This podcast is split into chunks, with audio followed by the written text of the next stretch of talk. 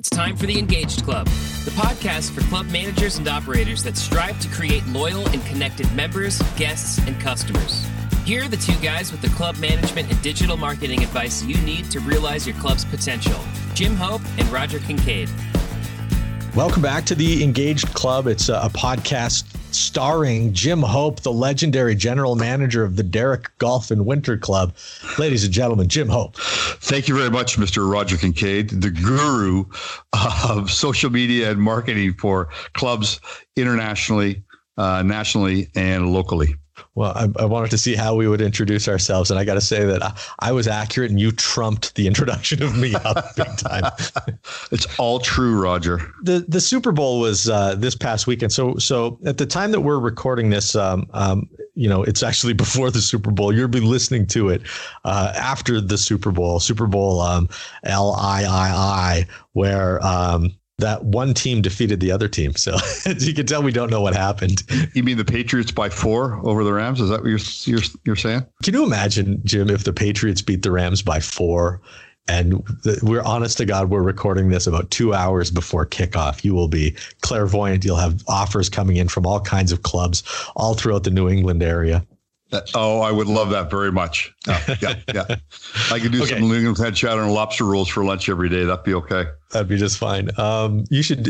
Are you serving? A, oh, I don't want to get into the minutia of the Super Bowl here because all I want to talk about today is the lessons that you can learn, that your club can learn from a marketing perspective from the Super Bowl ads that we're going to see during the broadcast. Now, are we going to get a chance to see them during the broadcast today, or do I thought the new trade deal with the U.S. said that we either get to see them or we don't get to see them, right? Uh, which well, one is it? Yeah, so Jim's talking about the the sad state of viewership in, in of the Super Bowl in Canada, um, and what you may or may not know for our American friends listening is that uh, because the the Super Bowl is carried on a Canadian network, they sell their own ads, so we don't get to see the same advertisements that you do. But you know that's that's actually less and less important, Jim, and this is a really good place to launch point number one. Okay, it used to be that a company, let's just say Budweiser, Anheuser Busch right, would spend the couple million dollars per 30 second spot to put on during the Super Bowl. And that was it. You had to watch the Super Bowl to see the commercial. Now, you might get to see the commercial again in regular broadcast after the Super Bowl, but the web has changed all that. And what's happening now is, you know, not only can we see the Super Bowl commercial on, you know, YouTube, for example, after it's already aired. But a lot of these clubs are activating the commercial even before the big game. So they're talking about uh, previewing their commercial and using that 30 second video clip, okay, in a different way on different channels. So, what is just a simple 30 second beer commercial during the Super Bowl might be a five second commercial uh, that pre rolls on YouTube do you know what I mean? Or it might be um, an entirely different experience on Instagram TV or Facebook, for example. And so, lesson number one that we can learn from these Super Bowl advertisers is that they're taking an omni channel or a multi channel approach. And this is something that I always urge people in the club business to do is you've got to make sure that your message can connect with the audience that you want to connect with on several different channels. So you want to be on Facebook, you want to be on Instagram, you want to be on Twitter, you want to be in the email inbox, you want to have uh, a mobile platform that is uh, unique to your club that you can engage with as well. That's five different channels right there. There's plenty more of them, but it's really important for your, the growth of your club and the success of your business to have a multi-channel approach. And it wasn't that long ago that that didn't happen, right? That it would just be the 30 second ad on Super Bowl Sunday, or they may have done an ad leading up to it to say you should watch our ad on Super Bowl Sunday because they might be making a big announcement. So, how long do you think it's been, Roger, that you've started to, that you've seen that multi uh, that multi user that multi platform approach? You're starting to see that. It's been one year, five years? Yeah, you know, I think that's a fine answer. One year, five years. It, the point is, it's new, and yeah. we've seen different examples of it. You know, throughout the, throughout you know the history of advertising. Certainly, there were TV commercials that were also magazine ads. You know, or like campaigns for a, a new car, for example. There were going to be a TV commercial, a magazine ad, a newspaper ad, etc. That's an example of a multi-channel approach. But l- let's just explain the process a little differently, right? At that time, the club okay, we'll walk into the agency and say, we have a million dollars. What should we do? Okay, this is kind of out of the the realm of reality. I, I understand, but you, but you'd have an agency who then says, okay, well, we've come up with these ideas, and we're going to do a TV commercial that directs people to look in this weekend's newspaper and see more information, more than we can tell them in 30 seconds. Now the clubs, you know, in the year 2019, have an opportunity to say, we've got five thousand dollars to spend on marketing. What should we do? Well, why don't we run $100 worth of Google ads this month, along with $100 worth of Facebook ads. And um, we'll strategize our social media marketing so that we're posting pictures to Facebook every day. Uh, and then we'll see where that gets us in a month. So it's a lot easier and a lot more cost effective for us now to take on this multi channel approach. And I guarantee you this that when we look at clubs that are winning in the year 2022 and 2025, it'll be the clubs that have had a multi channel approach for the last seven or eight years.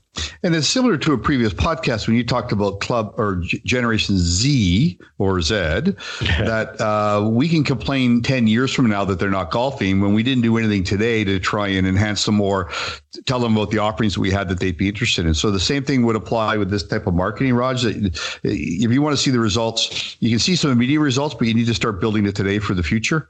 Exactly, exactly, Jim. And that's a really awesome unplanned transition point to the second thing that you can learn from the Super Bowl ads is that we can use influencer marketing even as clubs. Now, you're going to watch these Super Bowl ads and you're going to see big stars, right? You're going to see Lady Gaga.